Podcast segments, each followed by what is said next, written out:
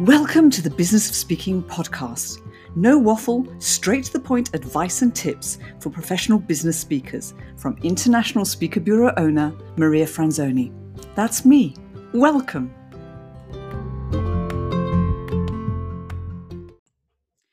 Here's a really important question to ask yourself. So I want you to put yourself into my shoes, not the high heels. Let's use the flats. Okay. I'm a size five and a half, so you might be squeezed for some of you. But anyway, put yourself in my shoes, the shoes of a booker. So, as a bureau owner and booker, as a client, if you like. And I want you to now look objectively at your content online, at your materials, at your website, at your LinkedIn, at your YouTube channel, at your social media, wherever you happen to be online. In fact, Google yourself incognito. Open a window in Chrome. Go into go to file and then say open incognito window and google yourself.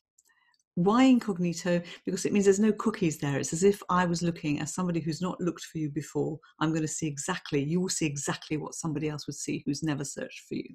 Put your name in. Then maybe put your name and speaker or your name and topics. Have a look at what comes up.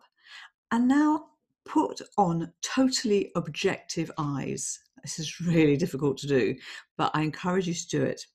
And look and see what would a prospective client see? What would a prospect see looking at your materials for the first time? What impression do they get of you? What do they take away? What are the impressions they take away? Are you making it easy for them to understand who you are, what you do, and why they should be interested? And, and is it relevant to them?